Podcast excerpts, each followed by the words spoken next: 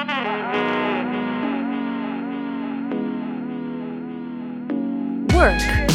wealth, wisdom.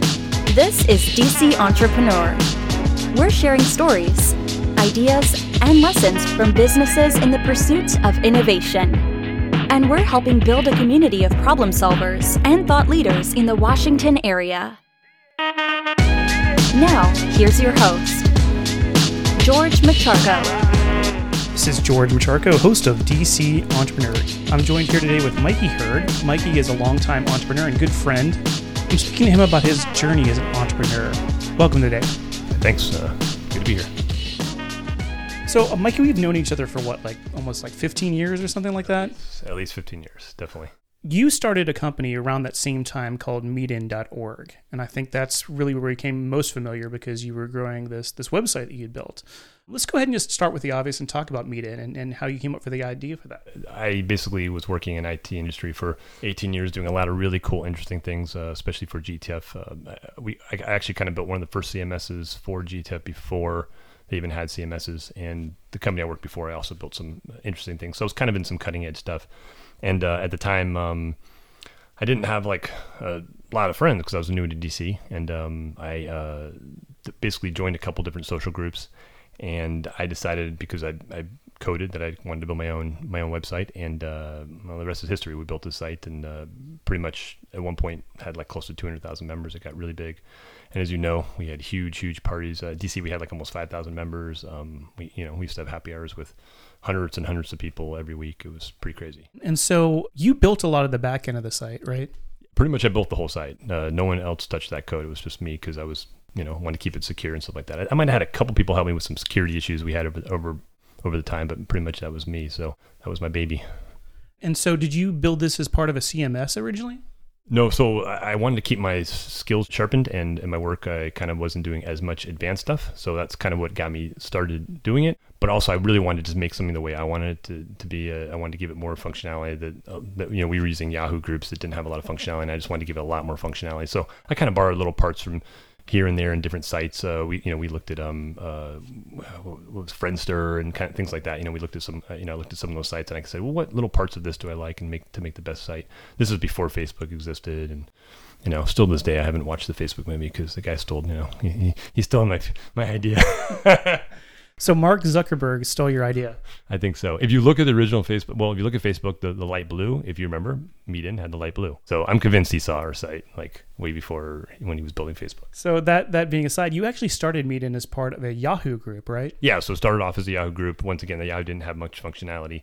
Um, so, so the the site itself was more like a, a, real people on the ground doing things. You know, we had art events and we had baseball, you know, games, and we, I mean, we did so many different events. As you know, I, over my time at Meetin, I actually planned 2,500 events. Imagine that. So sometimes four events a week, and people think that that I'm making that up. No, if you went to my profile, you'd see I actually did 2,500 events, and that's not including like ones that weren't on the site. So it was quite a lot of events. I got burned out.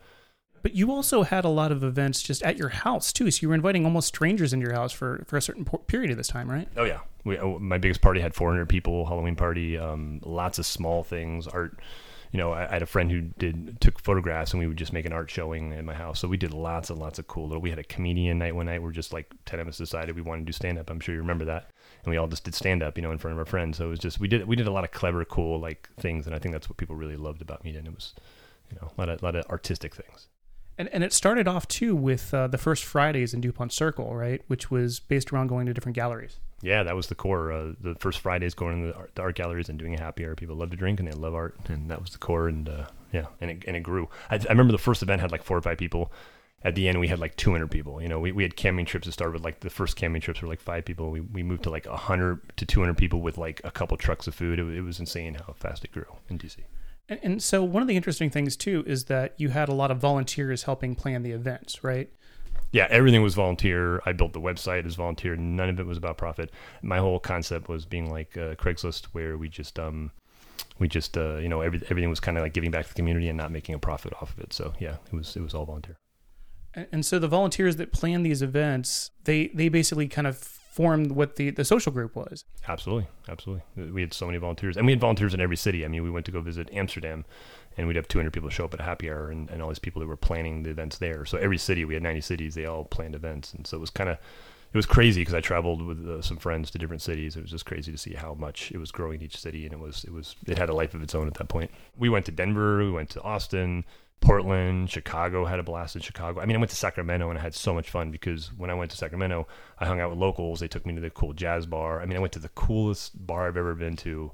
I think it was called Bar Eleven in um in in Philly, Pittsburgh. I mean, who would know that it was the coolest bar I've ever been to? And it's in Pittsburgh. It was like it has like a rain, a rain night where it rains in the bar. I mean, it's so cool. Everyone comes in, in, in rain jackets. So we, you know, in Amsterdam, we went to all these crazy things. So when you go to the local city, you, you get to kind of meet everybody and, and see the city like like the local. And the cool thing was, wasn't just me that could do it. Anybody could travel to different city. I met many many many people that traveled to different cities and got to hang out with the people of that city. So so one of the interesting things is that you your concept was actually different than Facebook because you had a real life component to it. It wasn't just virtual people identified by icons on a website, right? It was it was actually there was interactions, there was message boards, but there was real life events. Yeah, I mean, I would say Facebook wasn't even a comp- competitor of ours. I would say Meetup was kind of like a competitor, I guess. And it, it's funny because our names sound so familiar, similar. Um, but we, you know, I meet Meetup I didn't even know about when when I created it but yeah, it's ours was all about local events, and the website was just a component to help us organize those. And still, this day, there's really not a website that I think organizes as well as, as the tools we had in that site. Um, but it takes a lot of effort from a lot of local people to make it work, and, and I got burned out. And so, you know, as you know, as I was telling you earlier, I, have been out for like seven years now, and people still do it and they run with it, but I'm, I'm kind of retired from that. And and so before you even had any of this too, like you'd mentioned that you had moved to the area. You were from San Francisco originally, and there was a lot of San Francisco expats that came, and there was a group called SFNDC. Yeah. So the yeah, so the original one I joined was SFNDC. Um, but the funny thing was, was most of the people weren't from SF, and we there were some, but like a lot of people were from like I mean Jamie was from Ohio, I think Ohio, and, and she's like one of the coolest people at the time, you know that that, that I knew. Um, so there were like all these cool people that weren't from there, and that's when I was scratching my head. I was like, this doesn't make any sense to be like, you know, to just be SF from DC. So that's when I kind of spun off and did the the, the meet in where it just was like anybody from wherever you're from for the same purpose, you know. Yeah. So let's talk about your backstory in San Francisco and really how you became an entrepreneur. You, you mentioned to me earlier that, uh, that, you, as a kid, you know, had kind of different businesses that you you explored. Um, just talk to me about like where you first got kind of the bug. Yeah. So um, as every kid, you want money. Um, and I figured out real early if I came up with a business idea, I could sell it to family members. So the first one was I made cassette tapes with movies on them. I would just voice the movies and I would sell them to family members. Um, then I came up with the idea of a magazine company. I, I, I I had about 45 subscribers, my aunts, my uncles, and they'd all pay me a dollar a week, and I would send it out to each place. And I bought a camera, and I used to budget everything in little Excel sheets. I was 14 years old, you know, and I had you know 45 dollars coming in a week, and it was like a this is an amazing thing, you know. Um, then then I would go up. I bought my first. Uh, I had the first VCR in the family. Okay, like a 16 year old kid has the first VCR. I paid 200 dollars for. I remember it was a Gold Star, and I would have a movie in my room, and I would sell popcorn and, and candy to my friends. I mean, I was insane. Uh, I, I sold candy in, in at the at the uh, school, you know, in my backpack, you know, sodas, and everyone knew to come to me for sodas. I'm sure lots of kids do that.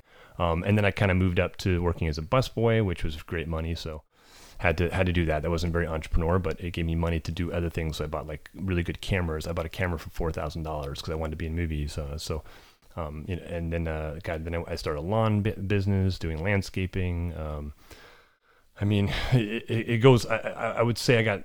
I started so many businesses. I did a I did a catalog business when I was 18, where I literally had my own drop ship catalog company called Sunset Catalog Company, and I would drop the catalogs on people's doorsteps, and and I think I got like five orders out of the whole entire business startup.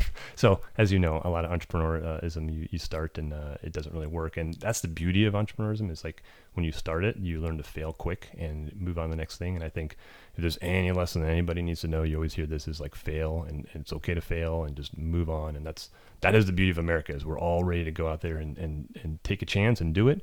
Where a lot of countries, um, I'll give you an example. I had a, I, I sat in a in a um in, in an office with a guy from Japan for two years, uh, named Tomo, great guy, um, and he worked for the Japanese railroad company, and uh, he he could have been the smartest guy in the world, but that's what you do in Japan. You work for a Japanese. Once you get that job, you don't switch. So he, he could be the next Bill Gates, but because that's his job, he doesn't want to take any risk, and because the culture is risk adverse, that you can see how a lot of entrepreneurism just doesn't happen in places like that. Where in America, we are always taught as a you know very young kid, the first thing you remember is if you fall off the horse, get back on. You know, if you fall off the bike, get back on. And that is like the biggest lesson for entrepreneurism is you just got to keep trying, keep trying until you find something that makes you money because that's ultimately why you why you do it. You know, or the love of it.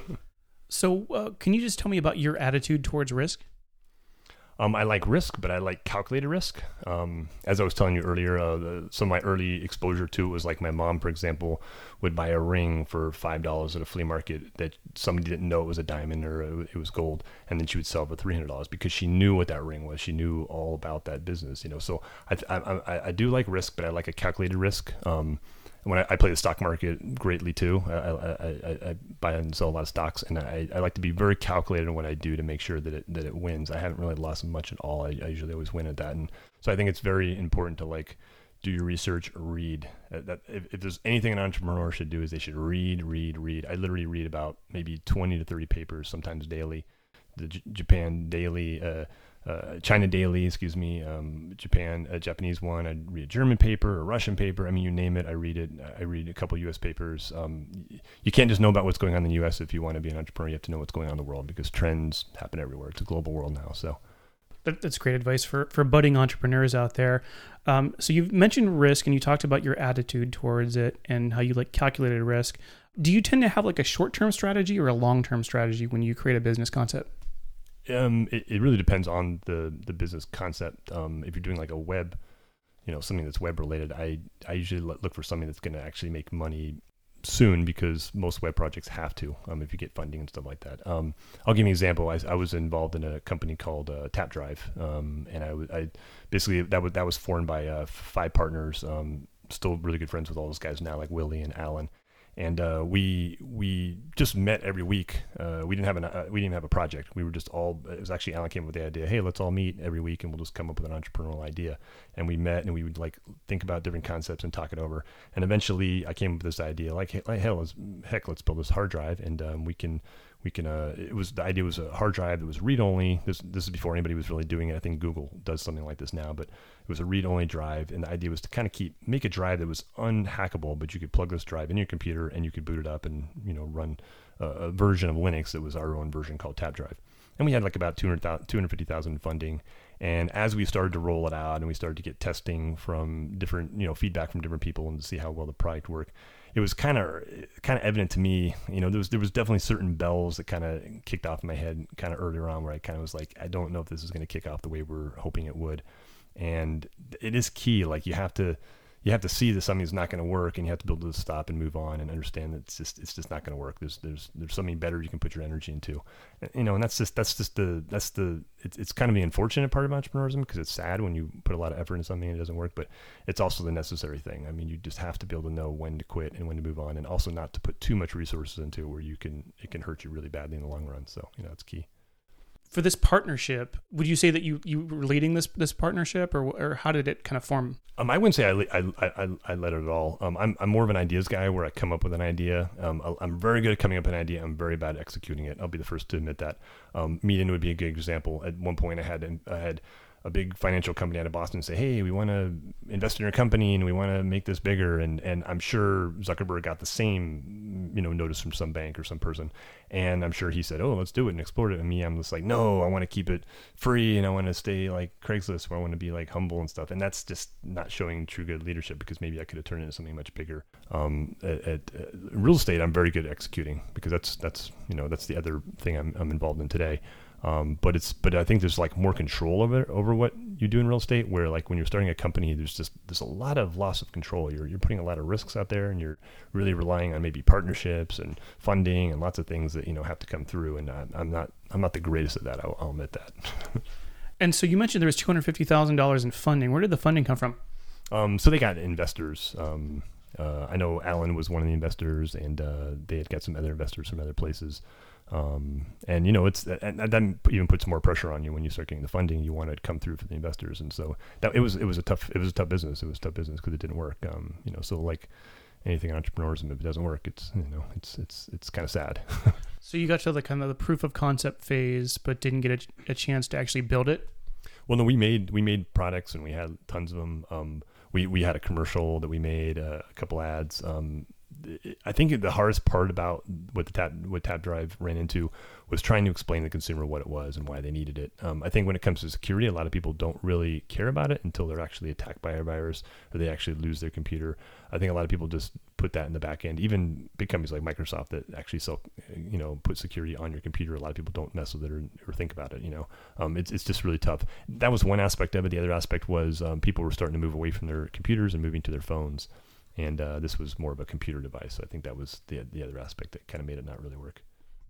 So I don't know if this is after this or before this, but you had a company called Event Monsters. Want to talk to me about that? Yeah, so that was right after that, and um, I thought that was a great idea. Um, I still think it, it, it, it's a good idea. Um, so the idea was uh, me me and another partner got together and um, we formed a company. And uh, basically the idea was to build a, a, website that would basically go out and data mine all of the events going on in the world and so the idea was if you went to DC, you could see every event happening in DC and not just like what's happening in Craigslist or what's happening in the local church, but you could just see everything the ball, the ball games, the concerts, um, all the way to a bakery, a, a, bake sale at a church or a school. Um, we, we, we ciphered all those events and we pulled many, many events from all over the world. And it was actually a beautiful website and we had lots and lots of events. Even in Spain, we had events. But the problem was um, some people started complaining that we were pulling events that they wanted. And so the conception we thought, okay, well, everybody wants their event seen.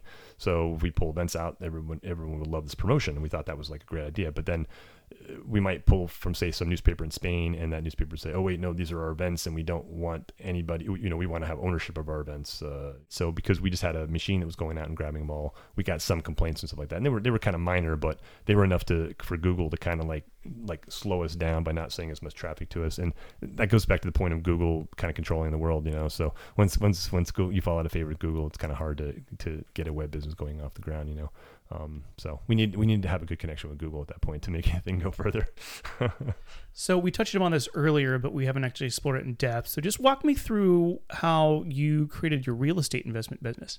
So yeah, so I grew up very very poor on a farm. I mean, really poor no running water, no electricity. I mean, it's like you know, you, most people say, "You grew up in America?" Yes, I grew up in America. Um, little farm out in California, and uh, and then the second part of my life, I grew up in the city, which was the inner city, uh, where I was um, very different from all the other kids, got in fights every day. Uh, it was it was a pretty rough uh, rough environment. So between those two environments, uh, it, it, taught me a lot. Growing up on the farm, it taught me how to work, really good work ethic, and growing up in the city, it taught me how to schmooze and talk to people and really, um, uh, you know, get things done. It really does. It, it, when you grow up in a bad neighborhood, you, you learn how to negotiate with people all the time. You know, mm-hmm. sometimes to survive. I'm not joking. so, uh, so when you're so real estate's a lot like that. It's it's it's cutthroat. Uh, some, sometimes you want to get in there and get the good deal. Um, sometimes you have to be very blunt, like I'll pay this price. You have to also know when to walk away. I mean, real estate it's very important to know, you know, not never get your heart set on a certain property. There's always going to be another one. So you, there's lots of little tricks uh, about real estate that that those two things in my background uh, really helped prepare me for that. Um, how I got into real estate is kind of a funny story. My dad bought those tapes, how to get how to make a million dollars in real estate, and uh, he handed them to me and uh, oh, I don't want to I don't want to listen to them. So I started listening at work, and um, I didn't go to college, and I knew I had to work extra hard in my life to make you know make myself successful. And I and I always liked real estate because I remember when my dad was was behind on rent three months. I think this is the biggest impact I can remember. Uh, the landlord was actually super nice and like allowed that, but I always remember the power of the landlord. You know, like when you're behind that three months, like you really got to get that money and stuff like that. So I always knew real estate was just something everybody needed. So I had that in my head very young that I wanted to be in that market. And I bought my first house when I was making fourteen thousand a year. Um, I bought my first condo when I was 23, making 14,000 a year. And uh, anybody that says, "Oh, I can't buy a house," I, I could do a whole, I could do a whole podcast on like how you can buy houses and just half of it's confidence, just just knowing you can do it and there's no roadblocks. Uh, you just have to do it, you know. And a lot of people think they can't do because of the, the price or the down payment. There's like programs out there, there's things you can use. Um, I would I would tell anybody that wants to buy a house buy your first house, but but don't stop there. Uh, by the time I bought one a year, when of 23, 24, 25, 26, by 26, I think I had like four houses. You know, so I just kept buying them. Um, it, it, works. I mean, so real estate. The name of the game is taxes. Uh, real estate is is a tax game. There's a reason why. Uh, our, our uh, I won't say his name. Our president uh, um, doesn't probably doesn't pay taxes if, if his taxes were ever shown because if you you know if you buy real estate, you can depreciate the property. That's the, that's the biggest unknown tax advantage that real estate has that a lot of people don't get. So the second you, I'll just give you an example. The second you rent a, a property out, the second you rent it, so say you buy a house for three hundred thousand dollars, you're going to have about a ten thousand dollars a year depreciation against your taxes. So that means if you're making forty thousand dollars a year in your job, well now you're only making thirty thousand dollars a year in your job because you're getting a ten thousand dollar depreciation off your job right off the bat. So even when I was in a very low income bracket, I got a lot of the taxes back because of that. And so that's very important that, to, to remember. It's tax, tax, taxes. The, the real estate is more about taxes, I think, than it is about anything else because it, it's it's about it's making money is it's more about how you keep the money, you know, not always just uh, how you make it because taxes can kill you. And, and you could actually argue that the tax code is written in favor of business entities. It is, but there's a reason for it. I mean, I'll give you an example. Um, for myself, I, I, invest quite a lot of money in fixing the places up, right? So we're like the ants of society. We we go out there and uh, you know, one year I could spend fifty thousand dollars, and that could be hiring people to fix up houses and Home Depot. I mean, I could spend thousands and thousands of dollars at Home Depot. So it does create a lot of jobs, and we're not just creating jobs, but we're creating uh, we're creating a place for people to live.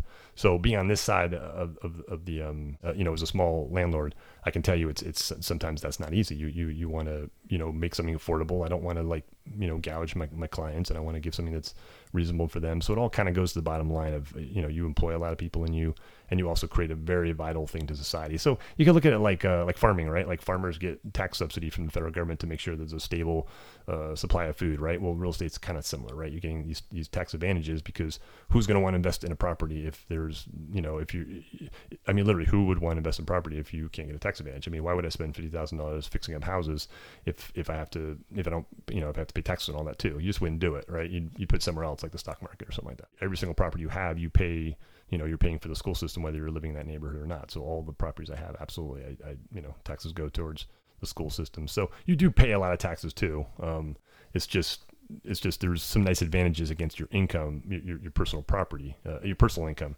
that, that, helps you a lot. But you do pay a lot of taxes, yeah, especially especially property taxes. Like, so let's talk about financing. Have you bootstrapped everything? Yeah, most most things I've started, I've, I've loved starting on, on shoestring budgets. Um, Tapdrive was not. That was that was actually had some had some pretty good funding. Um, but you know, most things, are, most of them, are, a lot of the big things are like web, right? And web is you just build it. So if you know how to build it, you build it, people come. Um, real estate's a whole other story. Obviously, you you have to get capital for that, but it starts with down payments, and then as you build up your equity and you sell properties, you, you get equity to buy more places. So, um, it, it, real estate itself is very is very it's very capital intensive, but it, you also own places. So as they go up, you can sell them and, and, and switch them out for other places. Um, but web is easy, right? I mean, most most web companies, uh, I'm, I'm sure people did them for a very small amount of money because just if you have the knowledge, you just build it. You know, at the at the beginning part, you know. I'd argue that's probably still the same way too. Whenever it comes to like apps and uh, I don't know, building kind of like really small scale web startups. Absolutely. I mean, if you can come up with a good idea for an app, you could build that in your basement. Next thing you know, you're you, you got out the door and you're making tons of money if it's the right thing. You know. Yeah. One of the things that's really uh, been surprising to me is just kind of the explosion of like these e-commerce sites where you know people sell nothing but soap online and they have a, a subscription box. You know, subscription boxes are huge. Yeah. Yeah, I mean, you think about that that uh that um one company that was selling the diapers and they got so big that eBay uh, or Amazon was forced to buy them.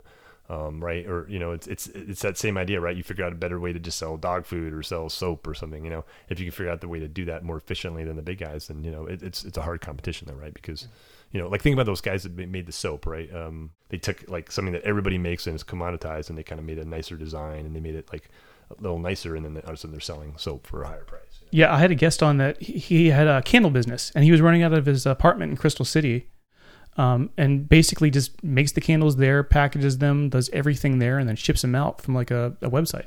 That's incredible, especially if you can do that efficiently to compete against like other countries that can do so cheap. That's because it's a labor-intensive business, right? So, well, let's do this instead. What advice would you give to entrepreneurs or budding entrepreneurs out there?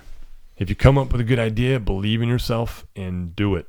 Um, like I was saying about my friend from the railroad company, who's probably a brilliant guy working in Japan, he could have the best idea, but if he doesn't do it, then you have nothing, right? So you got to go out there and just do it, and don't worry about fail. I would say don't be afraid to fail.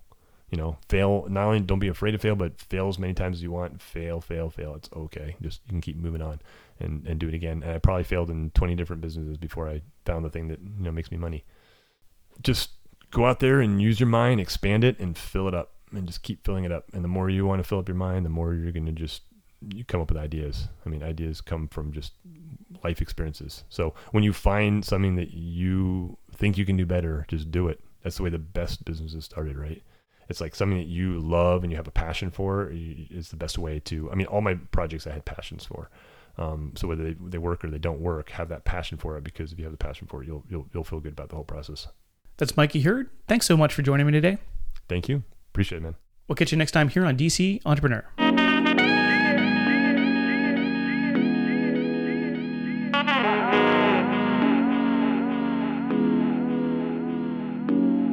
Visit the show at dcentrepreneur.com and follow us on social media at facebook.com forward slash biz podcast.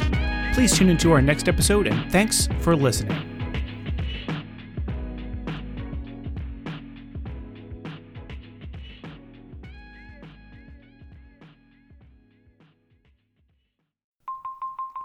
This is George. If you're a podcast enthusiast like I am, you've probably thought about starting your own. I can tell you from my experience that starting a podcast is one of the greatest decisions I've made in my career. Not only do you get to connect and speak with cool people who have awesome stories to share, you get to position yourself with expertise in a certain area. If you're interested in starting your own podcast, you can hire me to help guide you through the process. Just go to dcentrepreneur.com forward slash consulting. And if you already have a show out there or have recorded a few episodes and are looking for a place to host and distribute your content, I can tell you that I'm a huge fan of using Buzzsprout. Buzzsprout is hands down the easiest and best way to launch, promote, and track your podcast. Your show can be online and listed in all the major podcast directories. To sign up for Buzzsprout's paid plan, follow the link in the show notes and you'll get a $20 Amazon gift card. This lets Buzzsprout know that I sent you and helps support production costs for the show. Buzzsprout is the easiest way to start a podcast.